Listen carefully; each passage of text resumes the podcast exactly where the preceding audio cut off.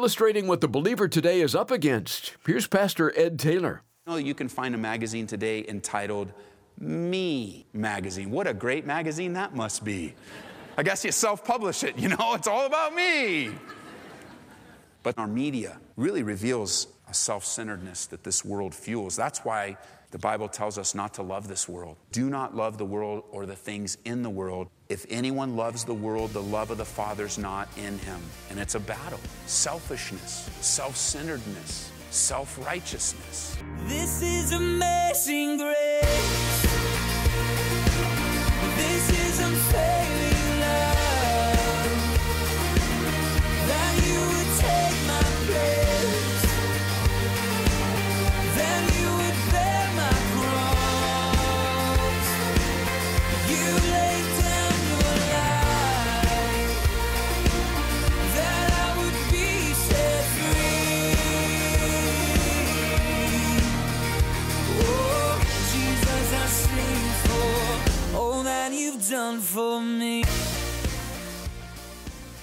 are competing voices for our attention, but which one will capture it? Will it be the Lord's voice or the voice of the world?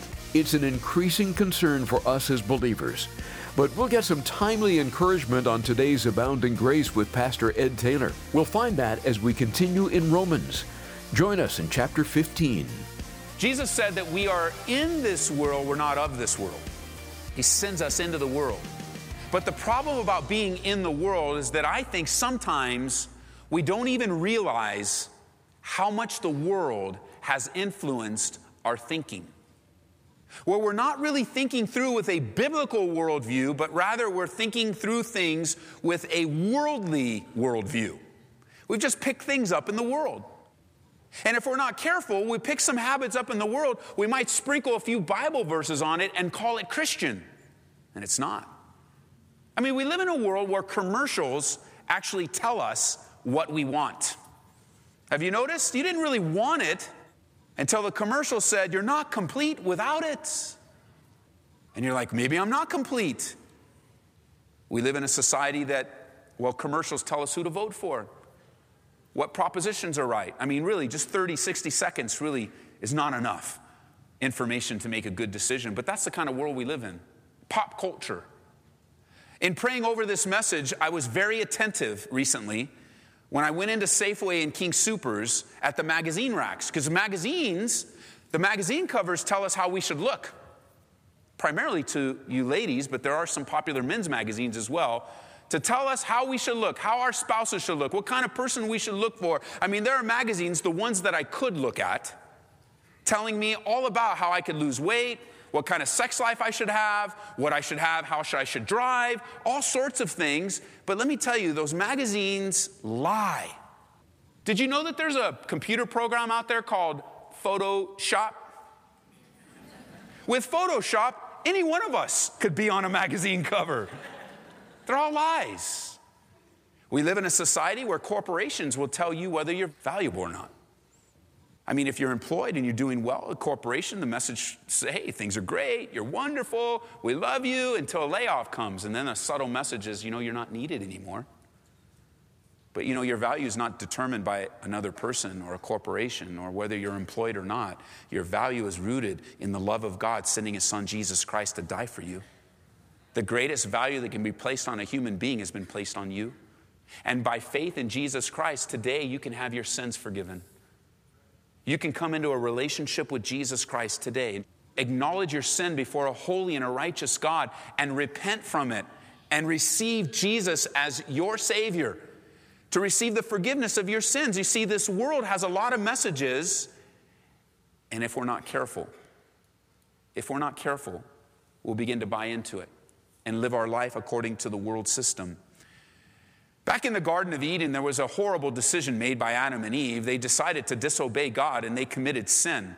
That one sin plunged Adam and Eve and all humanity after them into a self centered, self righteous lifestyle. Do you know that the world system loves to fuel that selfishness in your life? We live in a world where self is the number one the number one attention getter in our lives. For instance, if you ask somebody, You ask somebody, who are the three most important people on the planet? You know what they might answer? Me, myself, and you. No, no, it's not you. It's I, isn't it? I mean, you hear somebody say in tough times, you know what? I'm looking out for number one. Oh, who just happens to be number one? Them. Selfishness. This world fuels selfishness. Another trip back to the magazine rack would show how our culture has progressed. It wasn't too many years ago where the popular magazine on the rack was Life magazine, remember? It was a great magazine giving stories and pictures of life, how people live their lives. You fast forward a few years, and Life magazine, the popularity was replaced with a magazine entitled People. People was all about people now, not necessarily life in general, but people. And really, People magazine, the gossip rag that it is, is really just gossiping and slandering about people. From People magazine, you fast forward a few years, and now we have a magazine on the racks titled Self. Self magazine. Oh, that's a little bit more comfortable. What about myself? What can I learn about myself? What is it about me? Self magazine. Now, I heard this illustration many years ago and I shared it back then. So now that I'm using it again, I went on and I Googled some common magazines. And you know what? Not only is there life, people, and self, do you know that you can find a magazine today entitled Me Magazine? What a great magazine that must be. I guess you self publish it, you know, it's all about me. But the progression in even our media really reveals a self centeredness that this world fuels. That's why the Bible tells us not to love this world, John says. It says, Do not love the world or the things in the world. If anyone loves the world, the love of the Father's not in him. And it's a battle. Selfishness, self centeredness, self righteousness. Can I just pause here and say this? If you're in the midst of a marital difficulty, if just one of you would yield, things would get better. Just one of you would yield. Now, some of you are thinking, some of you automatically started to think, some of you are feeling right now, are you kidding me? I'm not to yield. That's not me. Are you serious? You're the one that needs to yield. It's you. If just one of you would soften your heart toward the Lord with your spouse, with your kids, with your family, with your coworkers, you give God something to work with. Oh, I know it's tough and it's difficult. I realize that. But if just one of you would get off the throne of self, God would begin to work. God would begin to restore. God would have something to work with. You see, living in the world, playing in the world as we do, working, living, playing, I mean, we're in the world. The danger is to become of the world where there's no distinction between you and someone else that doesn't love Jesus. See, you love Jesus, you live for Jesus. But the world has a way of taking off your edge and your zeal from that love of Jesus. And now many believers look just like the world. You wouldn't be able to tell. I mean, it would be a sad thing. Maybe at some company function, you decide, you know, can we just pray over our meal? And like five people go, dude, you're a Christian? I didn't know that. I'm like, oh, I wonder why. It's not just in the world, though. Here's what's happened. This is from a pastor's perspective, just from my observation over the years. Worldliness has changed people's attitude of the church, it's changed people's perception of the church. Because we're saturated with all this selfishness and, and we're fed all of these things that make selfishness grow in our hearts, even though the Bible says the world's passing away, people will start to come in to the church with a self centered attitude. I mean, really, the Bible says you're the church. You individual believers, you're the church. So when we're talking about the gathering here in a room like we are right now on a Sunday or a Saturday or a Wednesday or a home fellowship, whenever the church gathers, the attitude that you should have as you walk through the doors should be something like God, I'm ready to be used. God, pour your spirit out upon me. God, what is it that you want to do in my life? How do you want to use me? What do you want from me, God? That should be our hearts when we gather together. Our living, breathing life of God, what do you want from me? I'm ready. But our world has shifted that attitude, and instead of walking through the doors ready to say, God, what do you want from me? Many people walk through those same doors, and you ask the question, What do you have for me? What do you got for me? What's this church have? I'm looking for this, this, this, and this, and when I find this, this, and this, that's where me and my family go to church. Could it be that the world has influenced you? Could it be that the criteria that you are using really is dismissing the reality that God wants to tell you exactly where He wants you? It's been new to me. I, I really came from a different school of ministry, if you will. Where I came from, our pastor taught us pray and obey God. And that's what I did, just in its simplicity. God, where do you want me to go? What do you want me to do? Where do you want me to serve? And He would speak, and prayerfully in His strength, I would obey. That's how we moved here. I said, Go. This is where I want you to go. And I'm going to set it up for you and take care of it, and I want you to go. Way back in the days of the school, many years ago, you know, when I moved out here, I don't know how to plant a church. I didn't know any of those things. I was just told, go to a city, teach the Bible, and love the people. That's what I did. Moved here with our family, made a commitment to teach through the Bible, verse by verse, chapter by chapter, and just started loving on people. It's great. And I remember, I remember seeing the first time people come and go. I didn't know about that. People would come to the church and then they'd, they'd leave. They'd come and not come back. And I, I didn't understand the whole dynamics of people looking for churches and all that kind of stuff. But I remember the first time a guy came up with a piece of paper after the service. And he said, Pastor Ed, you did a great job today. Thanks. Oh, man, I'm glad I didn't do a horrible job today. Wonderful. That's great. And he whips out a piece of paper and he says, I was looking for these things in your church. And he had a checklist. Says, You guys did good here, here, here, but not so good here, not so good here, not so good here. We're not coming back. Oh man, what are you talking about? You're not coming back. I didn't even know there was an attitude of bringing out some kind of checklist. You know what he was? He was a church shopper. Because that's what the church made him a connoisseur of Christianity, a consumer. Because that's the kind of world we live in. What do you have for me? What do you have for me, Pastor? What's this church have for my kids? What's this church have for my family? What's this church have? Listen, we don't have anything but Jesus Christ and Him crucified. How's that? Can answer that for you right now. That's it. It doesn't mean we don't love your family. It doesn't mean we don't want to serve your family. It doesn't mean that we aren't going to provide ministry or opportunity. It doesn't mean any of that. But, friends, please put a guard up. Don't be a church shopper. Pray and ask God for wisdom where He wants your family and then obey Him. Now, I realize even at this point that some of you might be offended. Please don't be offended. I'm not trying to offend you. That's not my heart at all. I'm just telling you from a pastor's perspective, this world has created a new category of Christian. It's the Christian shopper. I'm not speaking to those of you that God has spoken to, that God has maybe brought you here, or He might be moving you on. I'm not speaking to that where God is in the midst of it that he's ministering to your family. I'm not talking about that. I encourage you, obey God. That's good. But I am talking about a category of believers that have got into this mindset of shopping around. The problem with that is twofold. One, as you're shopping around, you know what you're going to find? You're going to find churches that have adapted the way they do ministry just for you. There are leaders and pastors that have looked on the landscape and said, Oh my goodness, there are many church shoppers. We better change the way we do church so we can keep them. And so messages from the pulpit have been watered down.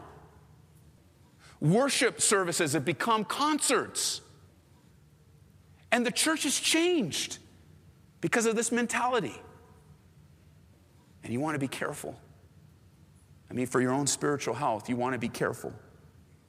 I'm pleading with you as a church to remain in that place where you have a biblical worldview, a biblically centered life and ministry. Because the life of this church is not going to change. We are going to do what we were founded on. That is, we're going to teach the Word of God and we're going to love people. And whatever the Lord wants to make out of that, however He wants to use us, we'll be content with that.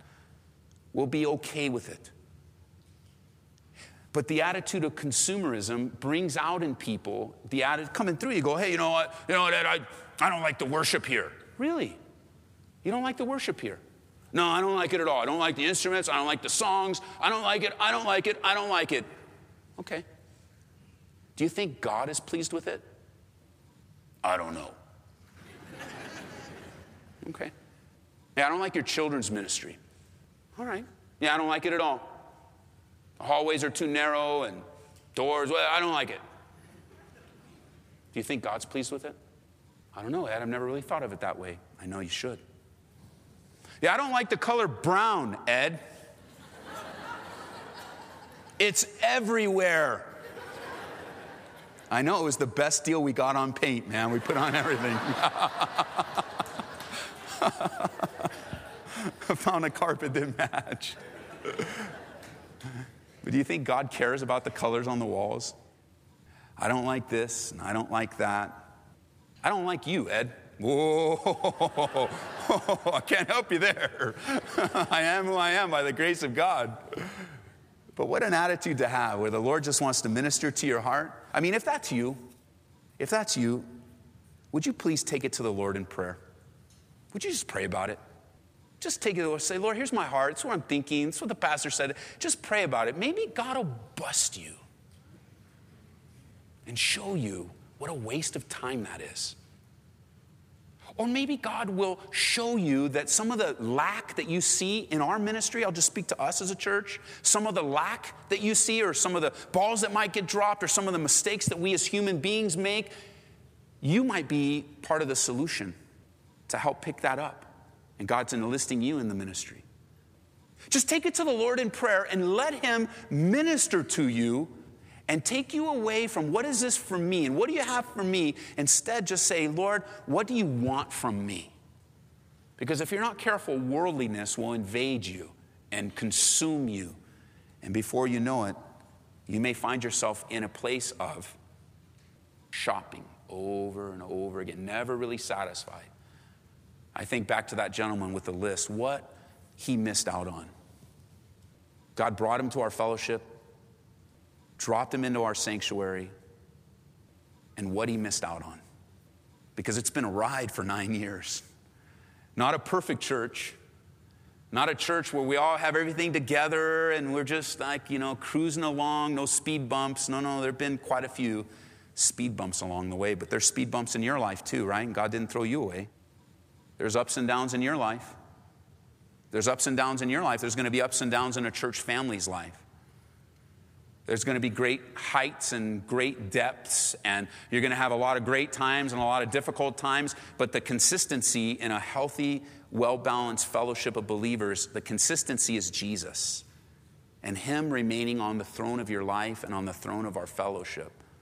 And so we're not interested in going the way of the world as a church. You know, a lot of churches will hire out professionals, 10, 15, 20,000 dollars to do big demographic studies so they can decide where to place their church building, we don't need any demographic studies. I know who lives in Aurora. I know who lives in the Denver metro area. Lost, messed up people. I don't need to pay anybody to tell me that. I don't care where you go, on your street, on my street, on our neighborhoods, there are people that are lost and dying and going to hell. And we have the answer of hope in their lives. We don't need to go do any polls. And what do you guys, what is it that you would like to see in a church? I want to poll Jesus. Jesus, what do you want to see in your church? I don't want to ever end up like the church in Ephesus, full of good works, lots of great things going on, but they left their first love. No, no, we just want to stay simple, we want to stay consistent, simply teaching the word, simply loving the people, simply serving Jesus. Just simplicity of heart. A long introduction, I know but painting a picture of what Rome, the church in Rome, was going through here in chapter 15. They're just like you and me, they had their own issues. Except for the church in Rome, they didn't get to go to another church. There wasn't another church in Rome, it's just one. Before all the divisions and denominationalism and all that stuff, the church in Rome was it. And that's who Paul's writing to when he says in verse 1 We then who are strong ought to bear with the scruples of the weak and not to please ourselves the strong. He's speaking to the mature. Remember in chapter 14, he talked about the strong and the weak, how they were having difficulties over diets and days, and now he's addressing, okay, you guys that are strong. And we all think we're strong, right? We hear that, we go, I'm strong, me and Paul, we're the strong ones. Okay, okay, that's fine. If you believe you're strong, you're a strong believer, you're a mature believer, this is for you. It's important that you're patient with the weaker ones. That's what he's saying. That you bear with. You can circle that word bear. Bear with that phrase. It literally means to bear up under pressure. That it's going to be difficult. You could also write next to it persevere. Persevere. Don't quit. Don't quit, but steady on. You're going to get through this. Don't quit on the weaker believers, but be there for them. Notice, so that we don't please ourselves. So different the message of the gospel than the message of the world. Don't please yourselves. The world says, please yourself. Don't think too highly of yourselves. What does the world say? Think highly of yourself. And we got this battle in our minds. And the Holy Spirit's saying, no, no, don't please yourself. Don't please yourself. Think of others. Take care of others. Because the Romans, they had strong believers, they had weak believers. And the weaker had a hard time with Christian liberty. The stronger didn't have patience. And they judged hypocritically the weaker.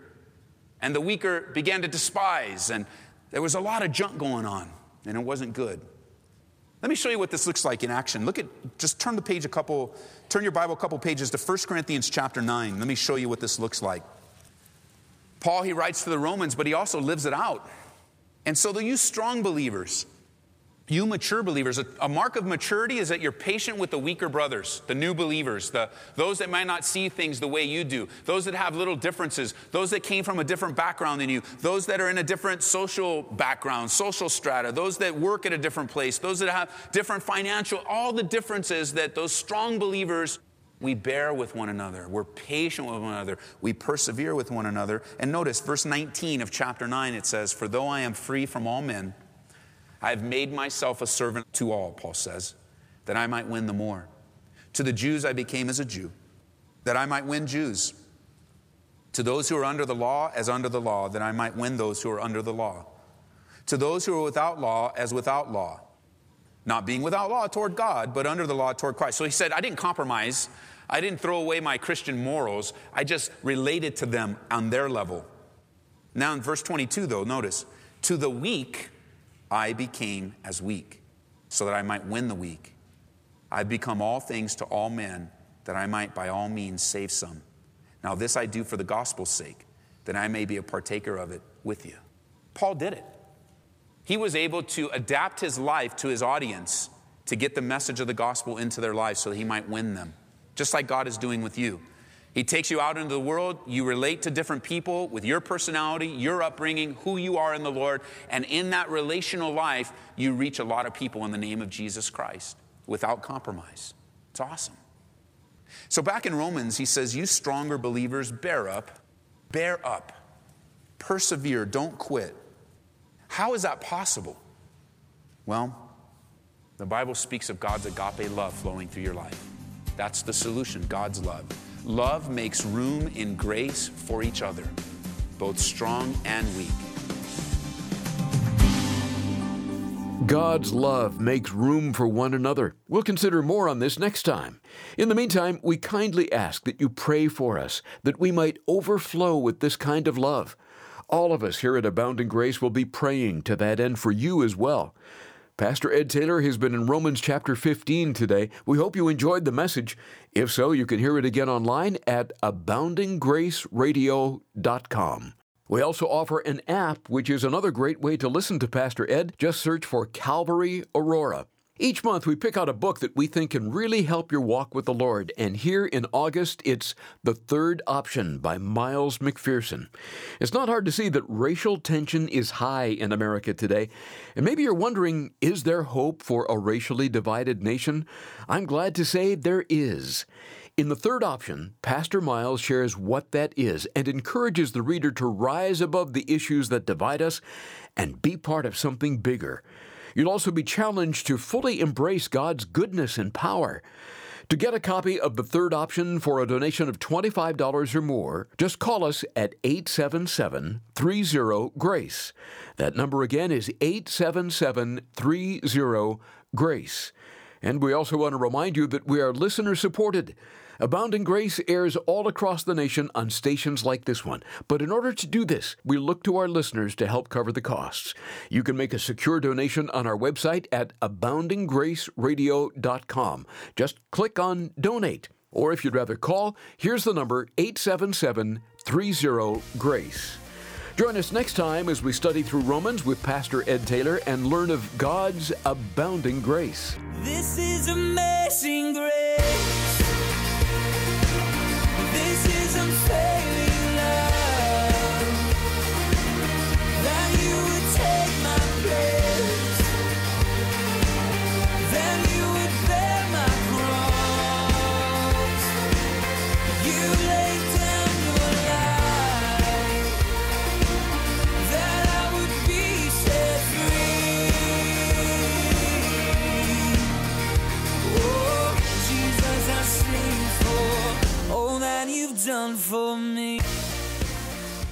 Grace is brought to you by Calvary Church in Aurora, Colorado.